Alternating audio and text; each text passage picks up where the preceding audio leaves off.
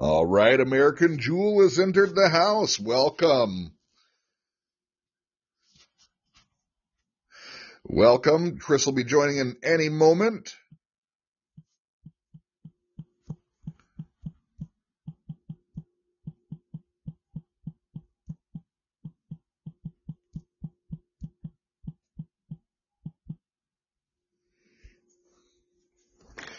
All right, Chris should be here. Welcome back. Welcome back. And wow, I can't believe how quickly everyone got in here. Hey, listen, please like and share this uh, this particular episode. Uh, I just going through some of his work uh, kind of rocked my world. Uh, I'll tell you that. Uh, so I just did get off the phone with him, and he should be jumping in any second now. Um, let me just pray, Father God we give this program to you, Father God. We thank you for uh, everyone who has joined us. We thank you for the opportunity of doing uh, these broadcasts and getting this information out. Lord, let your truth ring. And Lord, if anything that is not from you, let it fall off the ears of those who hear it and not uh, be retained. But God, we do want to glorify your name. And we do allow other people to come with different opinions, different research, and uh, Father, and just showing us a, a different reality. Uh, so we give you praise, Father. We thank you for letting us do this, and I thank you for each and every one that you've brought here today. And may you expand our tent and let your word go forward and glorify your name. We thank you, God. Hey, Chris should be here any second. I don't know what is taking him. Uh, watching all is back. Amen. I should. Ha- oh, by the way, watching while I'm going to be having a shofar of my own, so I might be including these into the prayers coming up. Uh, so you're not going to be the only one. And yes, mine is direct from Israel as well. But is it the same Israel that Chris is going to talk about today? Um, okay, I, I got to call him again. I'm sorry. He should have been here by now. Uh, just give me two seconds, folks.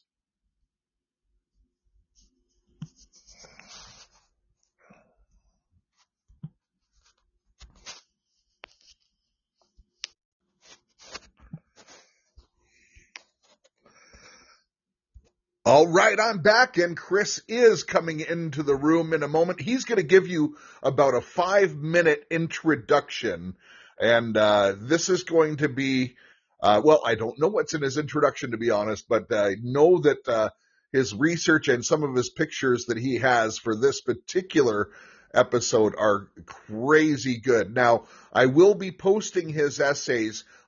Unfortunately, the way Telegram works is it only really allows one picture to go in with all of this information. So uh, I'm working on a better way of hosting his uh, essays. Some of them are, you know, literally like 40 pages long. So you have to, uh, you have to be, you know, very, uh, you know, is it not, you can't even email them out, in other words. So there's only so many places it'll host.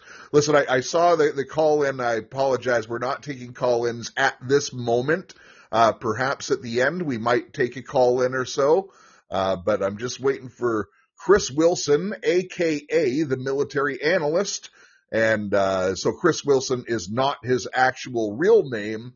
Uh, he goes under an alias because uh, he would be killed with the information that he gives out and the information he researches, and particularly because of his uh, classification uh, that he had for you know confidential or classified knowledge when he was in the military. Uh, he has been all around the world. He has sold arms to the Saudi government and to the Jewish government at the same time. Imagine that. The United States playing both sides. But are they two sides? Because if you remember, we've had Cisco Wheeler on and, uh, and she says, oh, no, no, actually it was Chris.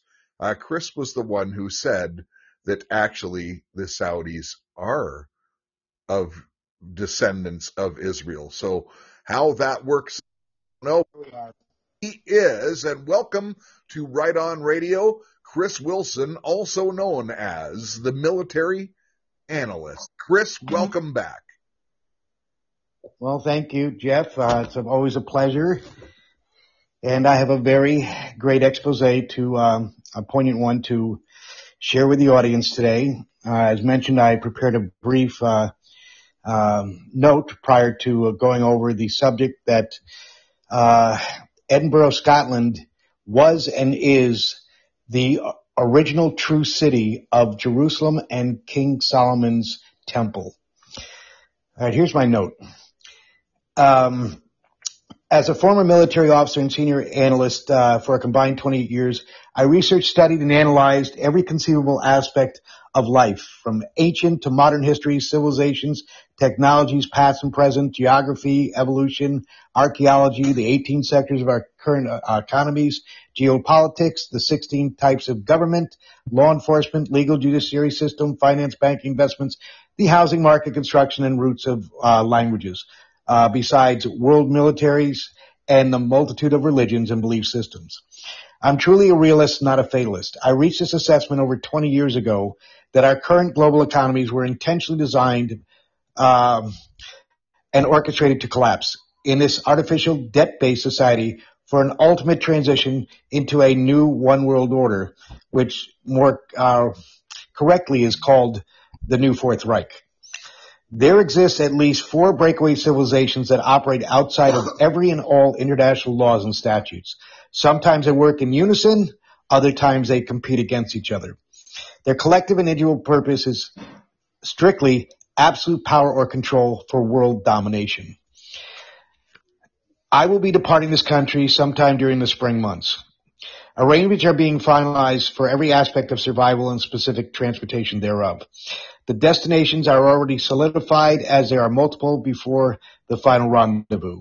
Throughout my career, plural, I attained special skill sets necessary, those being required to survive in various terrains and climates. In addition, I was a near expert level in geography, mapping, and orientation. I will not specify or reveal any details regarding the date of departure, methods of transportations, or final destination thereof. My objective is to ensure that our fifth route race of mankind, collectively known as the Aryan race, will continue to survive beyond this imposed cataclysm. I will merely be the instructor for this venture as I'm well familiar with this uh, cat- uh, global cataclysm that is in- inevitable. I will merely be um, assisting in this venture as I was well versed in education among other disciplines, initially being a high school teacher and later a graduate education admissions officer for the most prestigious military school in the country and other, uh, as well as a um, program administrator for six consecutive years in California and Hawaii. Whereas my other military expertise was planning and coordination, operations, execution, and logistics. There are a multitude of former military service members of all branches uh, USA, USN, USAF, USMC, even USCG that have equal, if not higher caliber sets. Those individuals will need to come forward and address the current situation, as I have expressly stated. Within the military, all races and ethnic backgrounds exist. One that every combat soldier learns to expect, or rather depends on their brother in arms as a comrade to protect their lives as he does theirs, regardless of color or ethnic background. I will be seeking, based on my background and ethnicity, to secure four Caucasian women between the ages of 20 to 30 years of age to ensure that this element segment of our population will continue onward into the six root race of mankind. The successive race has already been identified by psychics, mystics, shamans, oracles, and prophets over countless centuries as originating in the land and region we know today as Brazil for the six root race. Please understand I am not a racist or a bias or biased by any means of the imagination. I cannot save everyone, only a select few. Other comparable military members of the other identified ethnic race of black and Asian, Hispanic, and East Indian can easily step forward, address the survival issue, and aid members of their own roof, root offspring. My wife and children will not be accompanying me. They have chosen otherwise, and that is a personal sacrifice. I'm committed to this venture. When the final destination resides, there will be colleagues, known and unknown, of prior military servicemen already, possessing similar and equal uh, or above desired attributes. Selection as companion mates will be completely random and open. This methodology will be the only possible recourse for ensuring mankind's survivability into this unknown future. Those desiring said operatives will wish to be, who wish to be eligible must meet the qualifying criteria and be of any of the following derivative countries. Scandinavia of the five nations of Iceland, Norway, Sweden, Denmark, Finland, Germany, Austria, France, Belgium, Luxembourg, Scotland, Ireland, England, Canada, Australia, New Zealand, and South Africa. All women must be healthy and officially medically documented with recent examination. Uh, and have a non-vision or hearing, breathing, or mobility impaired. Uh, a non-drinker, non-smoker of all assorted hair colors ranging from blonde, brown, black, red, and natural blends. Of assorted eye colors ranging blue, green, brown, hazel, and blends thereof. Whereas limited tattoos are not encouraged though acceptable. Being fluent in English as a first or second or third language and willing to embrace a different, uh, commonly shared one. Having been raised in Europe, I'm aware most Europeans are trilingual. Jeff, although my sp- lifespan is fading, this guideline and objective is realistic, both practical and conceivable, besides certainly achievable. I am quite confident that at least a few individuals who wish to extend uh, our third dimensional life beyond my projected six months uh, timeline at present. Those individuals I expect will contact you via email expressing their aspirations. We'll work, work out the details for this endeavor in the, in the near future and days to come. Note that this is not a forthright breeding program, rather a calculated means to achieve the ultimate survival of mankind. For the betterment of all, as our Creator so designed and intended. That's the end of my explanation. Now we'll go forward into the well, essay on, that I prepared. Chris, you just dropped a couple bombs there. so I had one comment is asking if you could just slow down just a little bit uh, in your reading because it was hard to catch up on uh, for for some people. Okay. But Chris, so you're saying that you're going to be disappearing and going into this program for the survival of mankind. Is this like an underground bunker sort of thing? We're not asking for locations, obviously, but uh, what type of protections are you planning on having? The, what I'm doing is I'm leaving the country. Uh, I'm not going into detail of how this is being done, modes of transportation, but basically I have acquired skill sets through the military and personal. There will be others where we're going. We'll be heading south. That's all you need to know. And there will be people that understand that this is not a shock treatment, but this is reality of life. And I determined this well over 20 years ago as I was decoding and deciphering how our civilization worked and uh, how it was intended. This goes back to what is known as the Caligari Plan, which was developed by Austrian Zionists uh, that I'll do an essay on later. And this goes back in current form since uh, officially in current form since 1921. Wow. Well, that was quite an intro, and I'll let this, uh, I'll let it stand, and I'm sure we'll be bringing up further details as time presses on and if uh, people wanted to volunteer or something like that, we'll work out a communication method uh, for them to get a hold of you, Chris. Right. But uh, listen, I've got to tell you, I'm That's- so stoked about this uh, particular bit of research, and uh, I, will I'll say right up front, this is not the reality I've known. Uh, however, you know, the research is there. I think Chris feels he confident he can prove what he's about to share and uh, and uh, all I can say is I have an open mind towards all of this information. So, Chris, just before we get going, I just want to get Jesse to jump on here and say hi really quick. That's fine. Hey, everybody. Hi, Jesse. Hi, Jesse. I sent you the uh, um, the same essays that uh, Jeff had. Cisco uh, contacted me uh, last night. So I got your email, which I asked before that I needed so I can share concurrently to both of you. Go ahead. Wonderful. Well, Chris, uh, listen, uh, this, this, show is about uh, your research. Uh, Jesse and I work very hard to get our uh, shows together on Tuesdays, Thursdays, and Sundays, and uh, we're we're just going to trust you to to go and let's let's get your research out there. So you have the floor, sir. Okay. First off, I've being a senior analyst and researcher among other disciplines, I found this, and it goes back to 2016 when I first when it was first published. But I spend, like you, 12 to 14 hours every day, and researching, getting the knowledge out to the general audience of the world. and in this case, North America and Western Europe.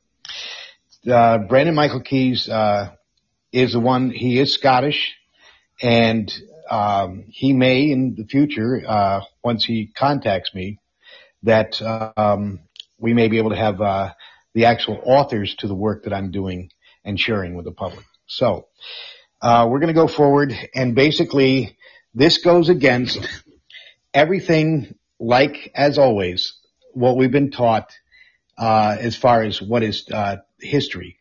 I have an excellent video that I found uh, was, that is only uh, it's 50 minutes long, but it is worth every minute. It is by Professor Alan Wilson, and he spent 35 years decoding and uh, all of history, and he released a video in 1994. I didn't find it until this past year, and he states outright that all history is based on Great Britain. And Great Britain rewrote history in the 800 AD as far as that they were all Anglo-Saxon uh, derivatives. That is absolutely a falsehood, and he proves it, and it is just absolutely fascinating. You'll be spellbound by his work. He was interviewed by two other professors, uh, two sisters, and he's originally from uh, Oxford University. Okay. So onward with this. I'm going to prove to the audience that, um, Edinburgh, Scotland is the original home of the Jewish race as well as later on that, uh, the Romans, Greeks, and Egyptian empires were actually founded between the British and Irish Isles. These are facts, not fiction. All we've been taught in life is fiction, and that's going to change with my work. Okay, going forward, the true model of King Solomon's temple created by Dr. John Wesley Kelchner was the most accurate model of the Temple of Solomon. This would be the most correct version of the temple itself, and you have the photos of this, uh, both of you, so you can look at it as I'm discussing it. And we go on to, um, and he, uh, the author, uh, Brandon Keys states that uh, King Solomon is one of his ancestors. However, they didn't go into detail. Uh, we talk about the porch of pillars in the pictures, which you'll be able to get this published online and your audience will be able to see the details and how specifically it addresses every aspect that we were taught that Jerusalem and King Solomon's temple were founded and originally in uh, Palestine, which became Israel. Okay. Uh, north of the Queen's Palace was the most famous Porch of Pillars. This monument structure was erected in the honor of the princes of Milo, M-I-L-O, and was considered the most beautiful entrance into the citadel of King Solomon. A famous picture portrays a prince from Milo being received at this great portal. Important visitors such as kings, governors, potentates, and others of national and international standing, whom the king delighted to honor, were received at this gate. The of pillars consist of 32 pillars, beautifully elaborated, resting upon a foundation or platform 100 feet long and 60 feet wide.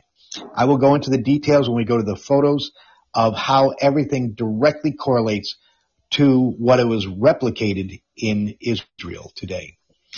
Um, these are referenced within the Bible in uh, Kings uh, 7.6. Uh, the porch of judgment, the next one, is directly to the east, across an open space, was the great porch of judgment.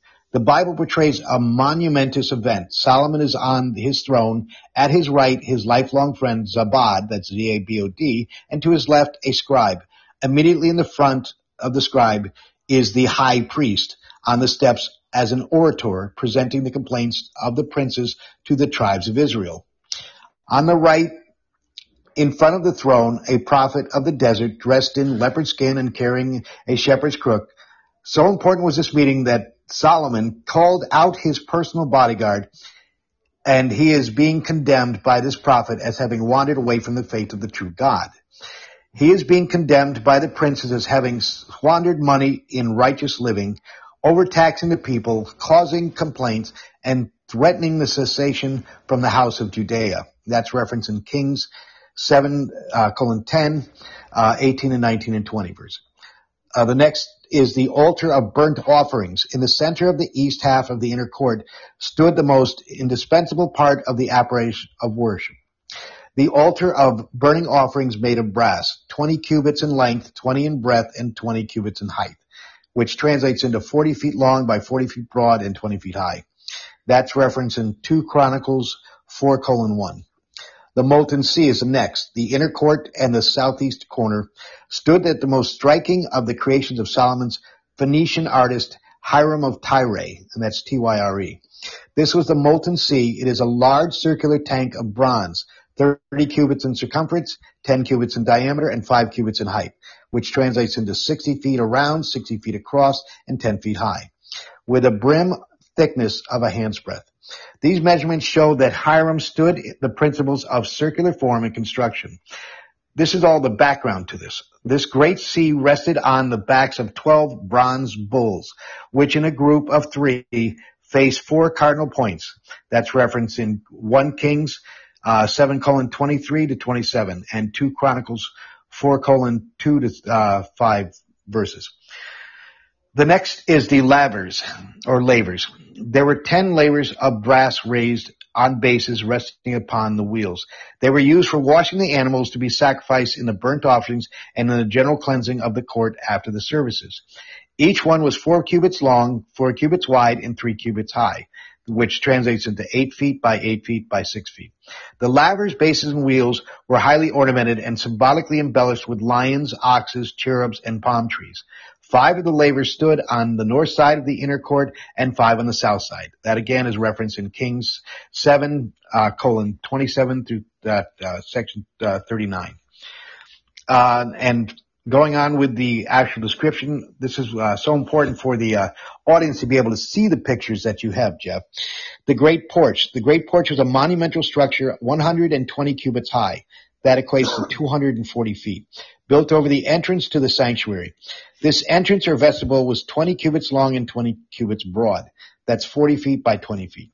Through this porch, the priests were admitted to the sanctuary, referenced in 2 Chronicles 3 colon 4 and 1 Kings 6 colon 3. Again, the two pillars of brass, these two great bronze shafts standing in relief form, are important featured in the architecture of the temple. Each one was 35 cubits high and 20 cubits in circumference, translated 70 feet high and 24 feet in circumference. They were highly ornamented by a network of brass over with wreaths of bronze, pomegranates, and each row containing 100. Upon the pillars and the tops of the chapters were pommels, which are great bowls or vessels for oil, over which were hung festoon-wise wreaths of pomegranates interspersed here and there with lily work. They bore the names of Jachin, J-A-C-H-I-N, and Boaz, B-O-A-Z, and were placed in front of the porch leading to the sanctuary. That's referenced in 2 Chronicles 3 colon 15 and 1 Chronicle, 1 Kings 7, as, uh, and then 15 through 22, as well as 2 Chronicles 4 colon 12 to, uh, dash 13. The treasure room. This room occupied the space across the holy and most holy places, extending the entire length of the house. It was 60 cubits long, 20 cubits wide, and 10 cubits high. Translated 120 feet by 40 feet by 20 feet. Here were stored many things King David had dedicated to the Lord. Here there were also silver and gold vessels and instruments, and all the dedicated things such as gifts from allied kings, princes, potentates, and other important personages. It was also the royal treasury where Solomon deposited from and whence he disturbed, uh, dispersed rather all things of value. That's referenced in 1 Kings uh, 6 colon 2. The chambers round about the temple. A series of chambers surrounded the house on three sides, the north, west, and south. All three stories high. The uppermost chamber was five cubits 10 feet broad. The middle one was 6 cubits, which is 12 feet, and the third or lower chamber was 7 cubits or 14 feet. Across these chambers was by means to a peculiar and secret winding stairway on the south side of the house from the lower into the middle and from uh, there the upper chambers. These chambers were all finished in fine wool and overlaid with pure gold, affording quiet and secluded spots for secret communication with God and for the preparation and proper clothing of the priests, as well as a storage room for the vessels and instruments used daily in the ritual services. That's referenced in 1 Kings 6 colon 5, 6, 8, and 10 verses. The holy place. The holy place or greater house was a double cube, 40 cubits long, 20 cubits wide, and 20 cubits high, meaning 8 feet long, 40 feet wide, and 40 feet high. And this was sealed with fir trees overlaid with fine gold and settings of palm trees and chains with engraved cherubs on the walls. The entire house was garnished in precious stones for beauty. The entrance to the house was a large double door, two leaves on the one door and two leaves on the other, of olive wood carved with cherub, uh, cherubim, uh, palm trees, and open flowers, all overlaid with pure gold. The furniture of the holy place consisted of ten candlesticks of pure gold, five on the right side and five on the left, together with their lamps and snuffers, and also ten tables with pure gold, five on the right side and five on the left, together with bowls, basins, spoons, and covers. To these must be added the golden altar of incense and its censer, the table of shewbread. That's S-H-E-W-B-R-E-A-D. Shewbread. And with the golden candlesticks of the tabernacle, all harmoniously arranged within the walls, ceilings, and floors of gold, set with the precious stones. That's referenced in 1 Kings 7 colon 49 and 2 uh, Chronicle 4 colon 8. The most holy place, the Holy of Holiest, was a perfect 40 foot cube, 20 cubits broad, 20 cubits long, and 20 cubits high. All these walls round about were with carved with figures of cherubs, uh, palm trees, open flowers, and all overlaid with pure gold. Even the floor was overlaid with gold and was all garnished with precious stones for beauty. The two doors leading to this most holy place were of olive wood, uh, cunningly carved with cherubim, palm trees, open flowers, and overlaid with pure gold. Each door had two leaves which folded. Over this entrance hung the veil of blue, purple, and crimson of the finest fabric, cunningly wrought with cherubim, palm trees, and open flowers. This beautiful tapestry defined the entrance to the oracle. The only piece of furniture in the most holiest place was the sacred ark of the covenant of the Lord, containing the testimony. This was the place within the oracles, shadowed by the wings of two gigantic cherubim of olive wood overlaid with pure gold. And then uh, they can see the pictures of all this, and plus uh, the Tanakh, which is the uh, Hebrew English uh, version of the, their Bible. The Tanakh um, uh, also, it's uh, known as the Tanaka, which is T-E-N-A-K-H, or Tenak, T-E-N-A-K, and Tanach, which is T-A-N-A-C-H, or Mikra, M-I-K-R-A, is the canon of the Hebrew Bible. The tradition Hebrew text is known as the Masoretic text. Tanakh is an acronym for the first Hebrew letter of each of the Masoretic texts, uh, has three additional subdivisions. Uh, the first is Torah, which means teaching, also known as the five books of Moses. Uh, Nevi'im, which is N-E-V-I apostrophe I-M, which represents the prophets, and Ketuvin, which is K-E-T-U-V-I-N, which is uh, translates to the writing, which hence means Tana- Tanaka, which is taking the, the letters. Okay. The name Mikra uh, means that which is read is another Hebrew word for the Tanakh the book of the Tanakh uh, were passed on by each generation, and according to rabbinic tradition, were accompanied by an oral tradition called the oral books of the Tanakh. Complete sets of scrolls, con, uh, rather, excuse me, constituting the entire Tanakh. The Tanakh consisted of 24 books. It counts as one book each. Samuel's, Kings, Chronicles, Ezra, Nehemiah, which is N-E-H-E-M-I-A, and uh, counts for uh, Trei Asar, which is T-R-E-I-A-S-A-R, which are the uh, 12 prophets uh, as a single book. Then it uh, discusses, uh, I can go on about this, but I think they already know it and they can be able to see it because it's basically, then it goes into actual uh, Hebrew names. And I never studied Hebrew, but I can recognize it as, as far as the type of language. But the most important thing is to go over the actual physical points that I recognized as far as being where um, uh, that Jerusalem was actually Edinburgh. And so looking at the maps, both of you, and then uh, the audience will be able to see it very soon when you get it posted, is that southern Scotland is the real location for the region known as Mesopotamia. That this is where the real locations for the ancient kingdoms of Canaan, Assyria, Israel, Babylon, and Ur, you are, uh, are located, and all the borders and boundaries of southern Scotland. This is where the true Bible locations for these ancient kingdoms are located at. Uh, here's the map of the 12 tribes of Israel, all inside the borders and boundaries of Scotland. Judea, uh, this map shows here the section and division all laid out in different regions of Scotland. And the Hyperborean Hebrews, or known as the Atlantean Israelite tribes, are Reuben, Simon, uh, Levi, Judah, Dan, Naphtali, uh, Gad, Asher, Gad, G-A-D, Asher, uh, Issachar, I-S-S-A-C-H-A-R, uh, Zebulun, Z-E-B-U-L-U-N, Joseph, and Benjamin. And they're all laid out in the Scottish landscapes with the mountains of Scotland and the valleys of Scotland as well. All of these 12 tribes uh, of Israel were all located in Scotland, right inside the Scottish territories, the mountains and valleys themselves, uh, where they speak of the, the 12 tribes of Reuben, Simon, Levi, Judah, uh, Dan, Naphtali, uh, Gad, Asher, uh, Ishar, and Zebulun, Joseph, and Benjamin. I've been trying to tell people that the real city of Jerusalem and the Hebrew Israelite kingdom was and is located truly in Scotland originally and still is. Edinburgh, Scotland is the real prehistoric ancient biblical city of Jerusalem. The entire story of the Bible does not originate from the Middle East. It originates from the ancient prehistoric Scotland. Even the true Israelites, Scottish Milesians, which are M-I-L-E-S-I-A-N-S, are not from the Middle East.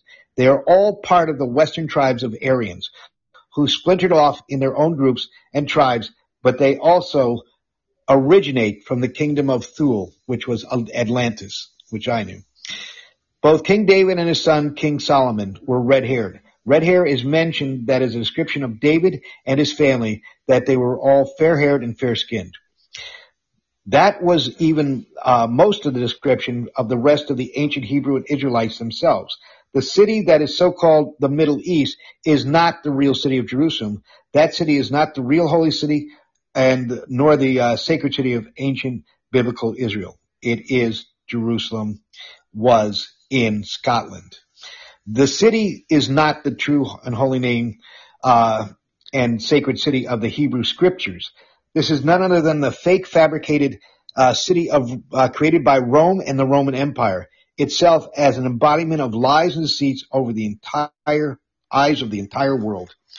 Looking at the pictures, uh, uh Jeff and Jesse, you can see he's uh, showing where uh, Judah and all the Moab, where Mesopotamia was. you can see the Sea of the original Sea of Galilee uh, Canaan, and it goes on. And and I will be putting uh, this map up on Telegram right after the show, so everyone can see what you're re- referencing. Okay, and please put up all the maps so they can see this. I'm going to get to that in a moment. Of as far as the actual photographs from aerial photographs, which show precisely how it actually correlates exactly to what it should be. Uh, that and Edinburgh is comprised of two names. Eden is the ancient name, E-D-I-N, one of them, for Eden, E-D-E-N. Okay, and then you also have what is the second half, the second word is Burg, B-O-R-G. That's Germanic, and it mean, translates into uh, city or town. So what you have is the city of Eden.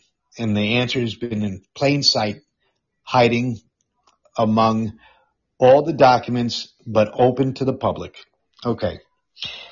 Going forward, uh, Edinburgh, Scotland is a relocation of the holy and sacred biblical city of Jerusalem. Does that city is in the Middle East was not part of the ancient Hebrew uh, slash Israelite kingdom of Israel.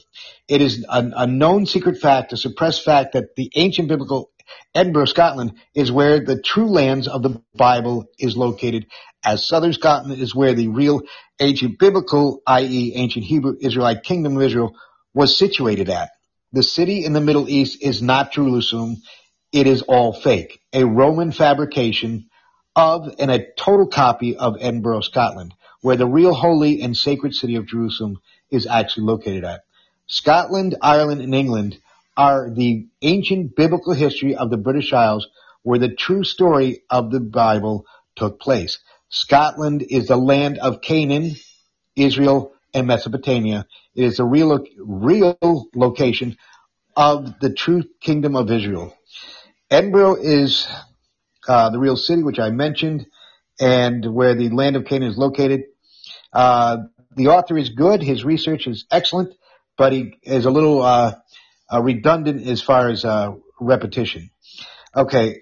Then he planned on taking a trip, Brandon Michael Keyes in Scotland to 2017, and it will prove that Arthur's seat, what we know as King Arthur, is a Mount of Olives, and Edinburgh Castle and its moat is the real Temple Mount of the Holyrood, and that's Holy Rood, Holyrood, H-O-L-Y-R-O-D, palace, is where the house and the palace of King Solomon once stood.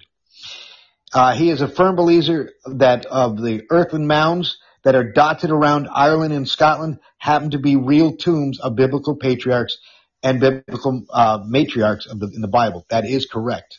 They're doing research now, um, uh, public that uh, excavations are taking place in both Ireland, Scotland, well, all three, Ireland, Scotland, and four, Wales, and uh, mainland uh, Britain, and they are discovering that those earthen mounds, which we believed were just natural formations, they're actually burial pyramids or burial sites.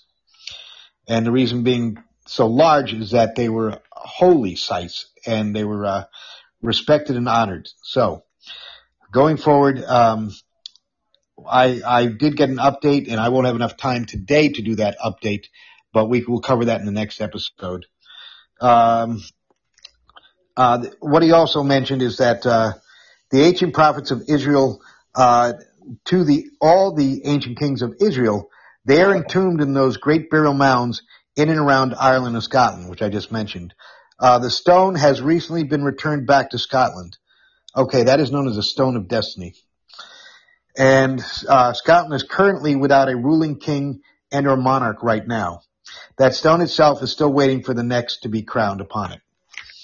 Okay. Um, after the deluge, um, the ruling tribes of the Aryans returned. These people were historically known as the people of the cat, and the lion is rampant, their, uh, being their symbol.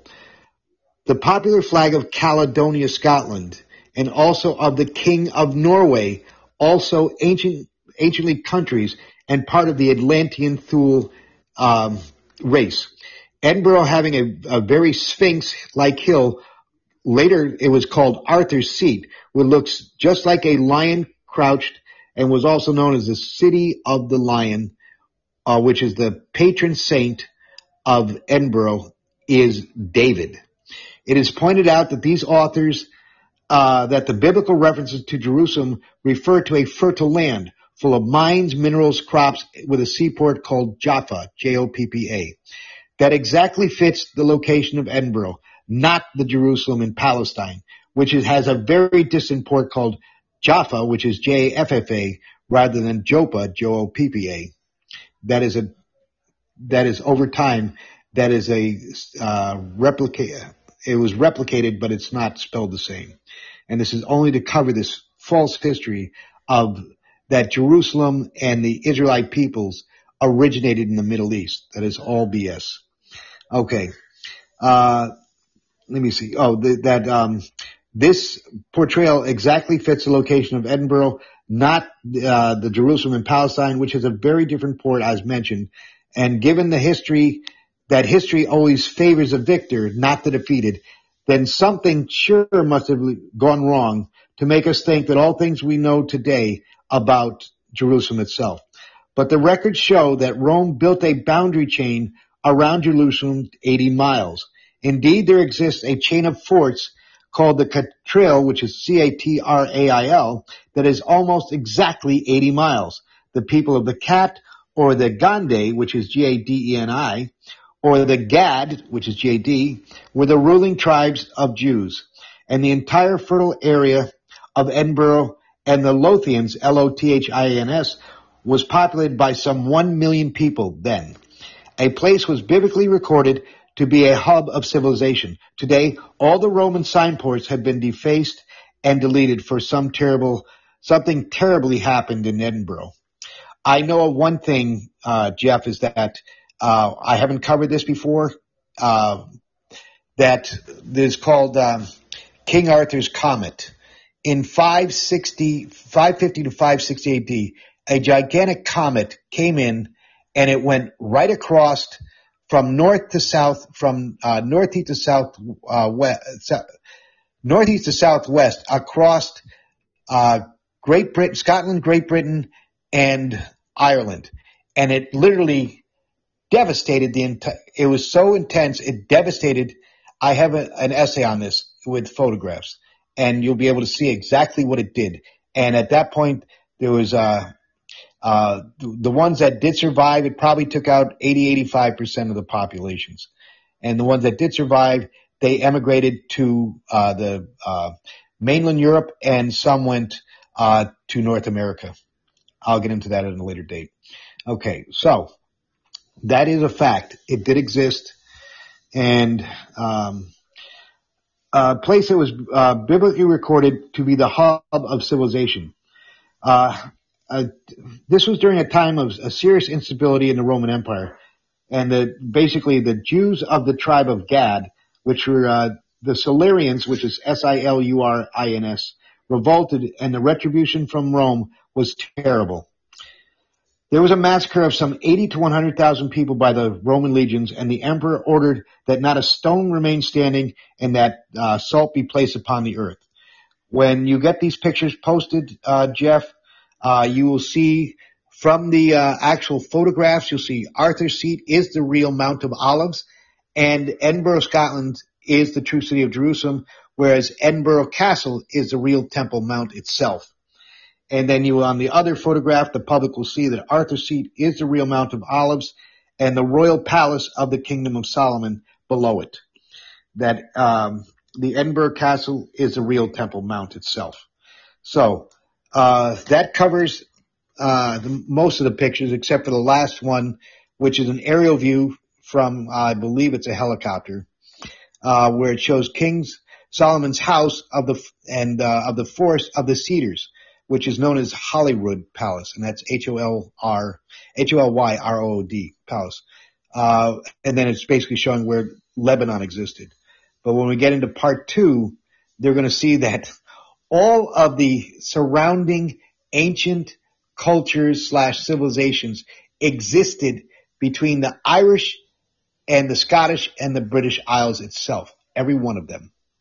Okay, going on, you have uh, is that which I've read and I have some of I have three quarters of uh, uh, one of his books, Comyn Beaumont, book detailed that the map of Edinburgh slash Jerusalem as it was then, the citadel being Edinburgh Castle on the impregnable rock of three uh, precipitous sides, more aptly conforms to biblical descriptions than our current understanding of the citadel in Jerusalem today in Palestine.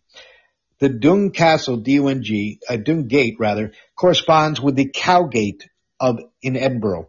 The Temple Mound on the way to God, Edinburgh's Royal Mile, which we'll get into a later date. It's very complicated. It's, it's mathematically technical. At the Temple Mound, there stands St. Giles Cathedral and a commemorative heart in the cobbles outside, which signify the heart of the Lothians, and that's L-O-T-H-I-N-S. Opposite St. Giles on the Temple Mount, the Law Courts. One of the oldest Masonic lodges also stands near the Royal Mile, whilst the Mount of Olives was Arthur's seat. Golgotha, which is G-O-L-G-O-T-H-A, was Gogar, G-O-G-A-R, and the Holyrood Palace was a palace of cedars. And Joppa, J-O-P-P-A, has always been a port in Edinburgh. The broad estuary upon the Edinburgh stands the city of Lion of the Gad, of the sovereign tribes of the Jews. It is called the Firth of Forth, and that's F-I-R-T-H, and then O-F, and then F-O-R-T-H. Translates as the way of ways.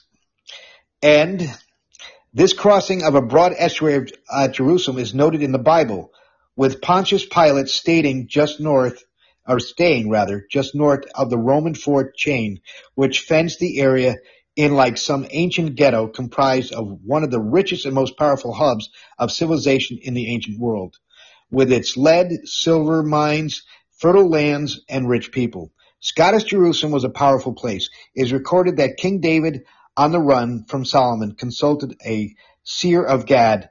Edinburgh has many names. Uh, and it, I'll spell them because most people would not be familiar. K-A-E-R, Care, Eden, which you know, E-D-N, Dun, D-U-N, Gad, G-A-D, and the other one is I'm not familiar with, which is G-I-U-D-I hyphen A-I-L hyphen G-U-A-R-T-H, which would be uh, Isle Garth or Gwerth.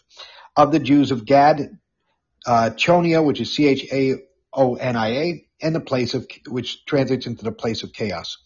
In 13, uh, in 134 AD, the Jews claimed a new Messiah, which was Bar, B-A-R, Kocheba, C-O-C-H-E-B-A, son of the star, and the chief rabbi anointed him king of the Jews. A coin was minted showing him with a crown, and on the reverse side was a thistle, the symbol of Scotland. And that goes on about the coin. So basically, uh, the second half of the temple, but not the revision, was showing the pictures that uh, where Moses went up and received the laws from which uh, uh, I never took Hebrew or ancient uh, languages, but it's E H Y E H Asher, which I can pronounce, and E H Y E H, which would be Oya Asher Oya, the mountains of Yah Oya, and that is in northern Scotland, uh, rather in Scotland Central. And then the picture will also show uh, the Mount Cheviot Hills, which was the Sinai. Uh, beyond the boundary forts near the palace, uh, the rather the Pilate family, P-I-L-A-T-E, resides that place which is known as Epidamnus, which is E-P-I-D-A-M-N-U-S, which translates into beyond the damned. The tribe of Ilnya, which is I-L-L-Y-N-A, uh, the Silurians, S-I-L-U-R-I-A-N-S, were brutally assaulted by the Romans in the ancient acts of genocide. And I mentioned about the genocide earlier. And the city of Edinburgh today remembers those ancient constructions by its very old uh, underground workings, not the brickwork of the latter city fathers. Today, Edinburgh is still known for its seven hills, the ancient lineage of the Aryans and Giants. The Earl of Orcus, which is O-R-C-U-S, or Orkney today, descendant of Thule and Atlantis, which is keeper of the bloodline and is what is known as Rosslyn Chapel. It may have been that the Templars brought vast treasure here to rebuild the Temple of Jerusalem and the city of Gad. And it may also be that the prophecy of Brahan Seer, which is B-R-A-H-A-N, uh, S-E-E-R, as Rome was, comma, London is, and Edinburgh shall be, uh, is part of the future destiny of mankind. In popular press, the Rosslyn Chapel is a repository of all the world's ancient artifacts. It held the Spear of Destiny, the Cup of Destiny, uh, the Holy Grail, Excalibur, ancient scrolls, and vast treasure. That treasure I've already traced went over to North America. But in reality, the truth is far stranger than fiction. My recent activities, this is him, in Edinburgh, Scotland, has brought me a lot of attention. However, the MI5 department, MI5 in Great Britain, translates into our United States FBI, whereas MI6 in Great Britain translates into the CIA, one being domestic and one being uh, global. Uh, Department of Parapsychology, Special Branch, all seems to be keeping tabs on me and my group as we continue to remit this information about shape-shifting reptoids and the true historic and global significance of Edinburgh, Scotland. The Draco bloodlines and the MI5 all seem to uh, go together Edinburgh was a holy city at the time of Atlantis, and the remains uh, have been carefully enshrined in Masonic uh, secrets and buildings in and around Edinburgh. It is most likely that the original dispute that sparked the war amongst the Shining Ones, uh, known as the Els, E-L-S, happened in Edinburgh, for that part of Scotland was once part of the Thule of Atlantis, when Atlantis expanded southward into the British Isles and into uh, the Northern Irish Isles. The author, Comyn Beaumont, described the real significance in his 1946 book, uh, Britain is a key to world history. The rights to which are now owned by the CIA, all copies have been removed in 1947 and are uh, an international esoteric temple called the Star Temple. Guess why? What is on the cards is probably that Scotland will again revert to being an ancient priest kingdom and Edinburgh will again revert to being a holy city in this new world order concept. The prophecies of the Brahan Seer as Rome was London is and Edinburgh shall be, and that of what Nostradamus of the political frost that existed between the Windsor dynasties and Scotland, the United States and UK agreement that the King of Terror um, and that's uh, in stanza 66 to 68, also predict the return of the elves, the angels of God, which, by the way, many, many people are seeing in and around Scotland. NASA is filming them. The great perils of great, the pearls of great price and the shining angels of stars being of the Magi. These stars or angels are interdimensional beings and witnesses and abductees alike that note that they have appeared in Edinburgh and elsewhere in Scotland uh, several times and also very up and close. The witnesses say that the angels of God return to pass judgment on the earth and its various human and non-human races. Also, uh, let me give you an example, uh, breaking from uh, script, uh, is that, and dialogue, that um, David, uh, do you know, I'm sorry, Jeff, do you know uh, what, or Jesse, do you know what the Hebrew translation of the, the word NASA is? Either of you? I do not know that one. All right. In Hebrew, it translates into deceive or deceit thereof. So that gives you an idea who's running the world. Okay. So just, just before Because we now- continue, so uh, uh, obviously this is this is uh, shaking some foundations, and uh, as I as I've always given in my preludes in our conversations before, Chris, I'm not going to uh, turn any of these conversations into a debate with you. Uh, for instance, uh, you know, because Jesse and I have a platform where we speak our truths uh, quite often, and uh, I don't want to turn this into a ba- debate, but it, I will say a lot of the facts are very, very compelling. The Seven Hills and things like that. So I, I would just have one question for you, and then and there there's a couple people who want to uh, to call in if you don't mind, uh, and I'll, I'll invite Jesse to make a comment as well. But in your mind, uh, Chris, with why would they pull off such a deception? Was it about hiding the Ark of the Covenant? It's a combination. It's a multitude. Basically, from my analysis and research, that I know that the Romans attacked, which were mainland uh, uh, Great Britain, attacked the Scottish. And what I may or may not have mentioned before is that Scotland is the home of the the original home of the Israelite slash uh, Hebrew race. Okay, and so I am of Scottish and British descent. Both parents, I have one one of Scottish on my father's side, father, and uh, British on my uh, father's mother's side, and just the reverse on my mother's side. Uh, the father was uh, British, and uh, her father was British, and and her her mother was uh, Scottish. And one of them is what is known as the royal bloodlines, but I've never traced it, and that is Russell, R U S S E L L. Anyway, going forward with the, the answer is that the Romans in British history, which has always been falsified, stated that they attacked Scotland twice. Okay, uh, we know them uh, in ancient times. They go anywhere back to the Picts and basically um, they lost twice, and you have two walls. You have the Hadrian Wall and a second wall, and they divided what is known as basically Scotland and Great Britain. And uh, my point is that they actually, by in Irish uh, ancient history, they recorded the true history, and that is uh, recorded by uh, one of the I consider the top leading alternative historian in the world today. Uh, his name is um, Michael Tsarion, and the the T is silent. He's originally Irish, but lives in Seattle, Washington, and he tours and lectures uh, nationwide. And I've read massive amounts of his work, and it's absolutely in, in, uh, uncomparable.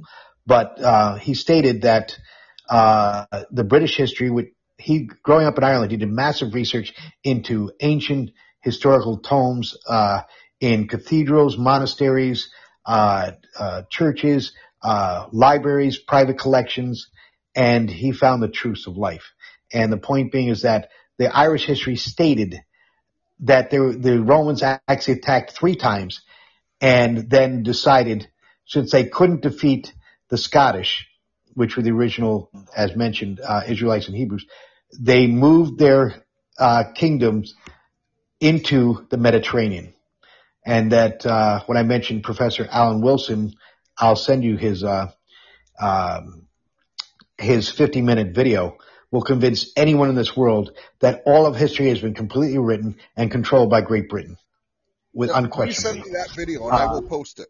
I, I, give you my post. I will post I hope, it. Send hope, it right after the show and I'll post it. I, I will do that. I hope that you can actually play it like on a Saturday or something when there's just where you can just put it out to the public, let them know that they're going to be able to watch it without having to download it. Okay, whatever. Okay, that will do. So I think that uh, it's a it's a multitude. They, they could not defeat the Scottish. Number one. Uh, secondly, uh, rather than rather than trying to constantly lose thousands and thousands of troops uh, in the process, that basically it was just easier to relocate and rewrite history because history is always written by the victor and never the defeated. They have controlled history, and this goes all the way back uh, all history today is founded upon uh, Great Britain, and prior to that, uh, it's founded on uh, the uh, Roman and then the Greek. I have studied them in both all all of them and Egyptian extensively, and this is a matter of fact. It's unquestionable. So it was a way of being able to uh, still retain a kingdom and be able to in our in their society, which has progressed into ours we are in this debt-based society. We are founded upon what is known as a precious metal society and a precious gem, and that everything is for sale and for resale. And this is what has been entrenched and ingrained into the public's mind for countless centuries, even millennia. You and I certainly so agree that, on the debt-based society and the fraud that's been pulled on us. That's that is one thing that we definitely agree on. Uh, and just before I bring in our caller, uh, just but uh, just uh, because Jesse, we've been talking about. Uh, uh, King Arthur and the stone quite a bit. Did you see any parallels between these between this information and and what we've been bringing out? Yes, absolutely. There's quite a bit there. Um, so it does support um, some of the information that we've been starting to bring forward um, and fits right along with, we'll say, the uh, Masonic history teachings that we've been bringing to light. So um, this plays into their end time agenda and roles. Yeah, absolutely, and, uh, and uh, keep watching for that name Arthur. that, that's uh, I think it might be important in the future. But Chris, hey, let's let's bring in a caller. Are you okay with that, Chris? Absolutely, you're always. Uh, I just wanted to let you know that I will send you two files. I now that I have Jesse's personal email, I will send to both of you concurrently, and I will send you one. Uh, they're done by Rosette Delacroix She's American, but she has a French name. She lives in Honolulu, Hawaii, and I missed her when I was stationed in Hawaii for two years. But the point being is she wrote two essays with photos and videos. I will send that and you'll learn about both of uh, King Arthur's comet and uh, about uh, uh, King Arthur himself. Well, really in- and you'll find really that interested in that. That's very timely to what we King Arthur was a direct descendant. King Arthur was a direct descendant of Christ. And, And I did bring in one other um, fact in there too that um, in S- Scotland, uh, that's where the Masonic Lodge uh, Zero is located there in Edinburgh. So, yes, I'm aware. yeah. That's good. All point. right, let's bring in just CEF. Do you have a question for the military analyst? How you doing, Chris? Uh, my name's Corey. By the way, you don't have to call me just C. Um, basically, I was just curious. I, I joined the conversation like literally right before I came up on the panel, so I may have missed some things. But I was wondering, basically, you said that the Romans came into Scotland and they were unsuccessful three times, right? Is were you had said? Yes, the Romans were actually, history has been completely rewritten, Corey. And the Romans were in, there's two factors that the public doesn't know. The Romans were in Great Britain uh, before 500 uh, BC, okay? Uh, and secondly, that they actually originally existed there. But as far as written history, it's been completely eradicated, the actual truth of it. So, um, yes, I, I will, Jeff Well, second part to my question was if if they were unsuccessful, why did the Scottish people choose to leave their home? That part I haven't researched, but I believe that uh, as all the other races, the Egyptian race originated. Well, all of these came from Atlantis. That's number one, and that collapsed 14,000 years ago, and that was in uh, north of the, the the main primary hub. Atlantis was a, a fourth dimensional uh, five ringed uh, city on the southern portion of their continent, which was called Appalachia, which has nothing to do with our eastern mountain chain. Uh, and I will get uh, Michael Saracen's essay that I, I've uh, transcribed, and I will have that posted. I will give that to Jeff, and he will be able to post it, and you can read his work. Okay, so uh, why did they move? I believe there was an entire transition. One, the Roman uh, army, the Roman Empire rather, was actually uh, what states in history books they state 30 BC to 600 D is an absolute falsehood. They were, they were either 762 BC or 782 BC until 40, 44 AD, which then you had uh, the um, Merilo- Merovingian uh, bloodline, which later became the Carolingian bloodline, which later, later became the uh, Ca- uh, the line of Cabot, uh, which went all the way to uh, uh, 1814. Anyway, um, all this will be available through Jeff, and the Romans were the leading. The, in ancient times, Corey, there was either two types of, of cultures. One was either in- invaders, or the other one were traders. And Right. uh, basically, the Phoenicians are the um, a spin-off, and they are also directly uh, from the Atlantean Empire. And what they they later became uh, in Phoenicia, which is in Levant, which covered the Eastern Mediterranean, which is now known as the uh, the uh, tip of uh, Syria to Lebanon to Israel, and what the Phoenicians later uh, became what is called the Black Venetians, and that had nothing to do with ethnic. It was they called themselves the uh, the Black Venetians, uh, which was based on how, how evil they were. They set up their uh, headquarters in uh, Venice and into um, uh, Genoa in 1200 AD. But all this goes back, and it's a direct correlation. It's phonetics, Phoenician, Venetian, okay? And from there, they lent money to all the establishing the central banking system, the initial one, in what we know today.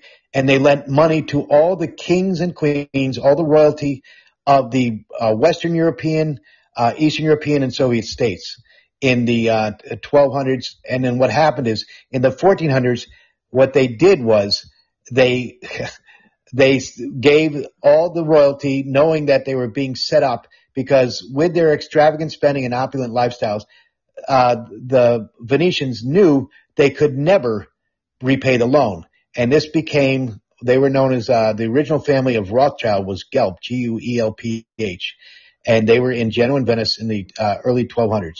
But the point is, is that they set them up and gave it an ultimatum. They said to the royalty, either you repay the loan with interest, which is usury, or you lose everything. You lose your crown, your title, your kingdom, your castles, your land, your servants, uh, your treasury, everything, both tangible and intangible. And this is what they did. Or the other option was you marry, you know, into uh, our bloodline that you you marry one of our sons and daughters. This was the Zionist portion of the uh, uh, the the Rothschild dynasty, which later became uh, in uh, Germany became what is known as Bauer B A U E R, and that became uh, what is known as this this uh, demonic evil sect, which is the Rote Shield in German that translates into red shield. They would hang it outside in Frankfurt, and for all these of this warped ideology, they would converge and how to plan and take over the uh, uh, the essentially all of Europe, and they did this through finance. They realized exactly what Henry Kissinger did to this country was he was one of them. Okay, was that by uh, he said a very cryptic statement in 1974: "Control the money supply, you control the nations." And then it, it became even worse: control the food supply, you control the population depopulation. This is exactly what they have been doing in current form since the 1200 AD. I hope that answers your question. No, it's well, to be perfectly honest, it really actually doesn't as far as the then leaving their homeland. Because for me, especially, you know, being located where Scotland is, and then you know, if you win a battle, it's it's it just doesn't seem likely to me that you're going to leave your homeland. But other than that, I you know I agree with everything that you're saying. Like I know, and it's been a really well executed plan. It's actually kind of impressive, really. Okay, well, I haven't researched that aspect. Why the the Hebrews relocated, but I do know why the Egyptians, because the Egyptians essentially went from Ireland to Egypt.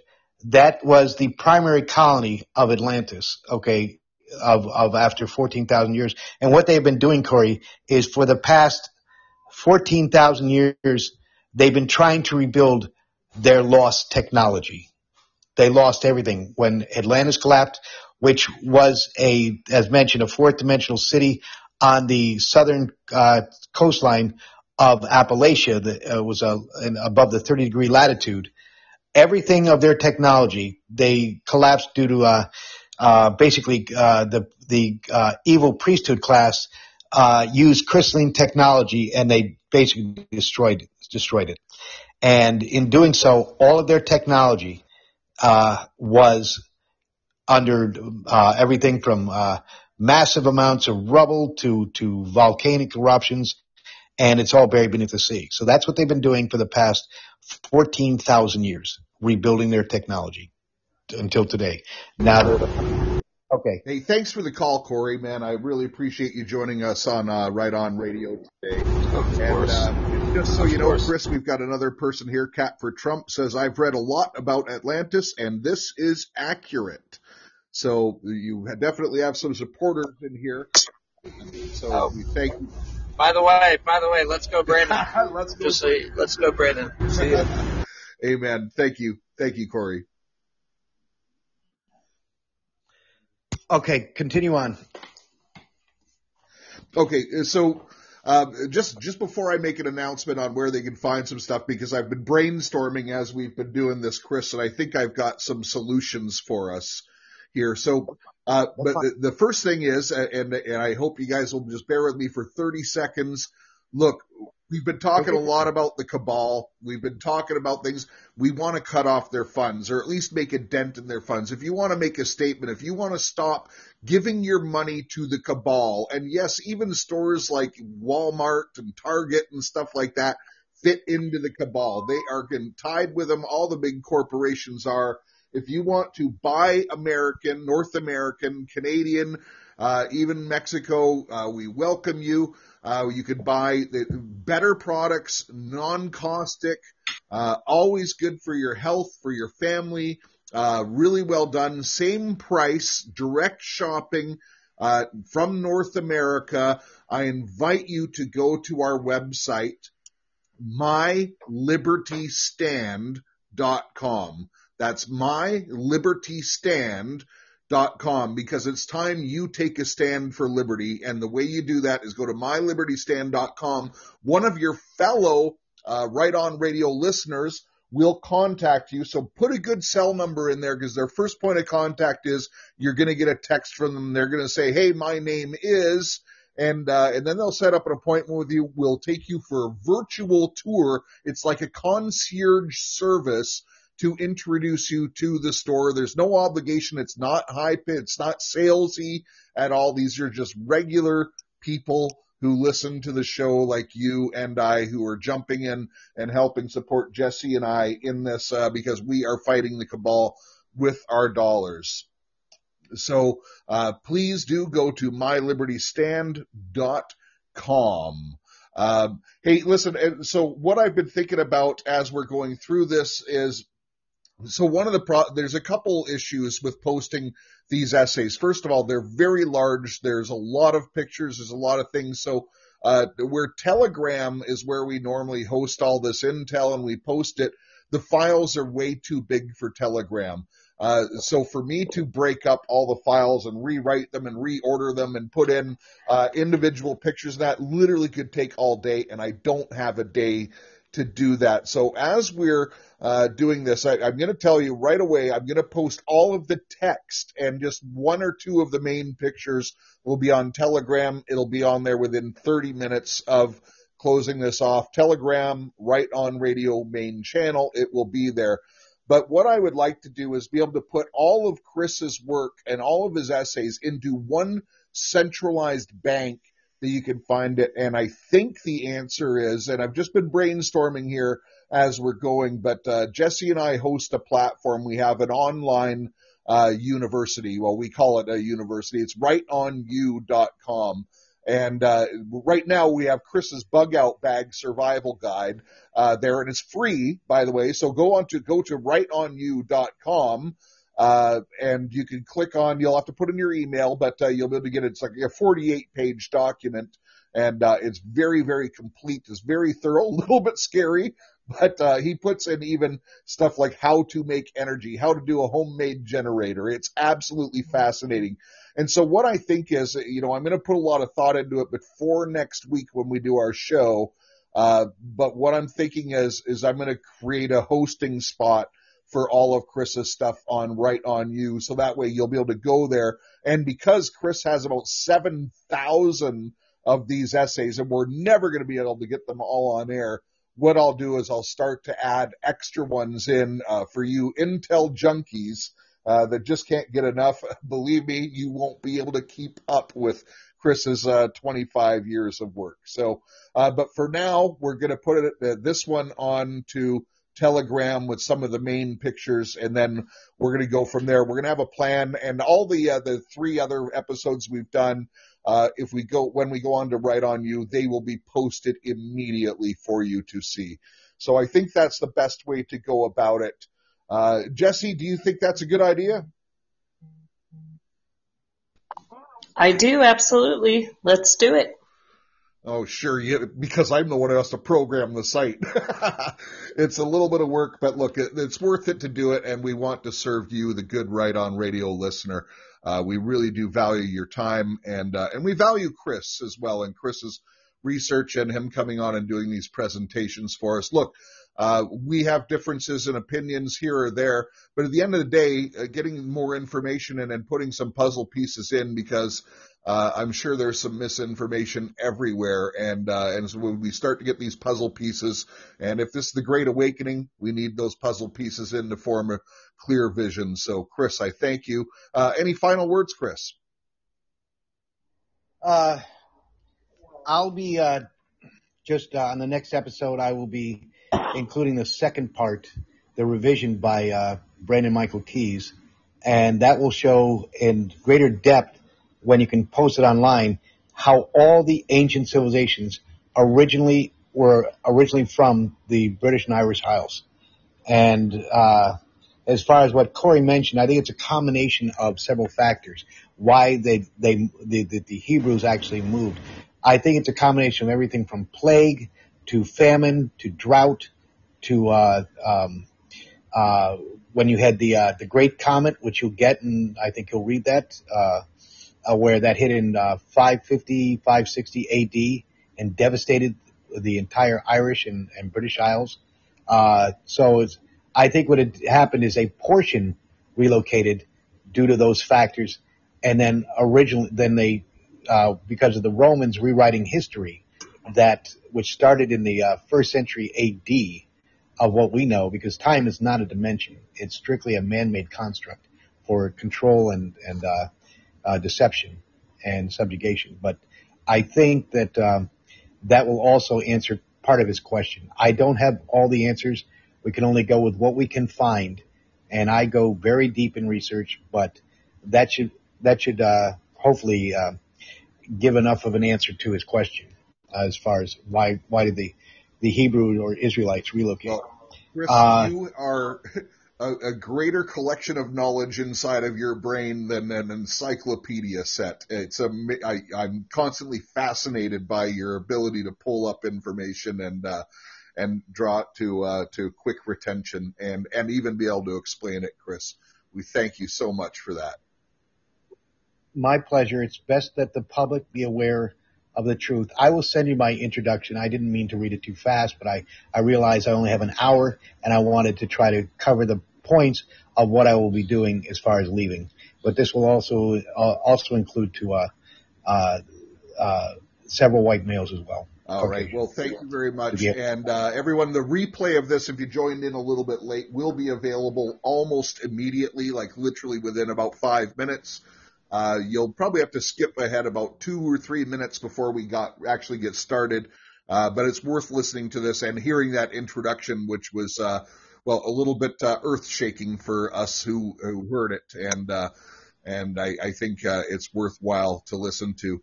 So listen, we thank you for joining us. We love you. We pray for you all the time, and please share these shows and get get the information out there. And thank you for those likes just now. Uh, look, it, it's uh, we do value you. We we we're fighting for this world, and we we you know Jesse, Chris, and I all feel that same way.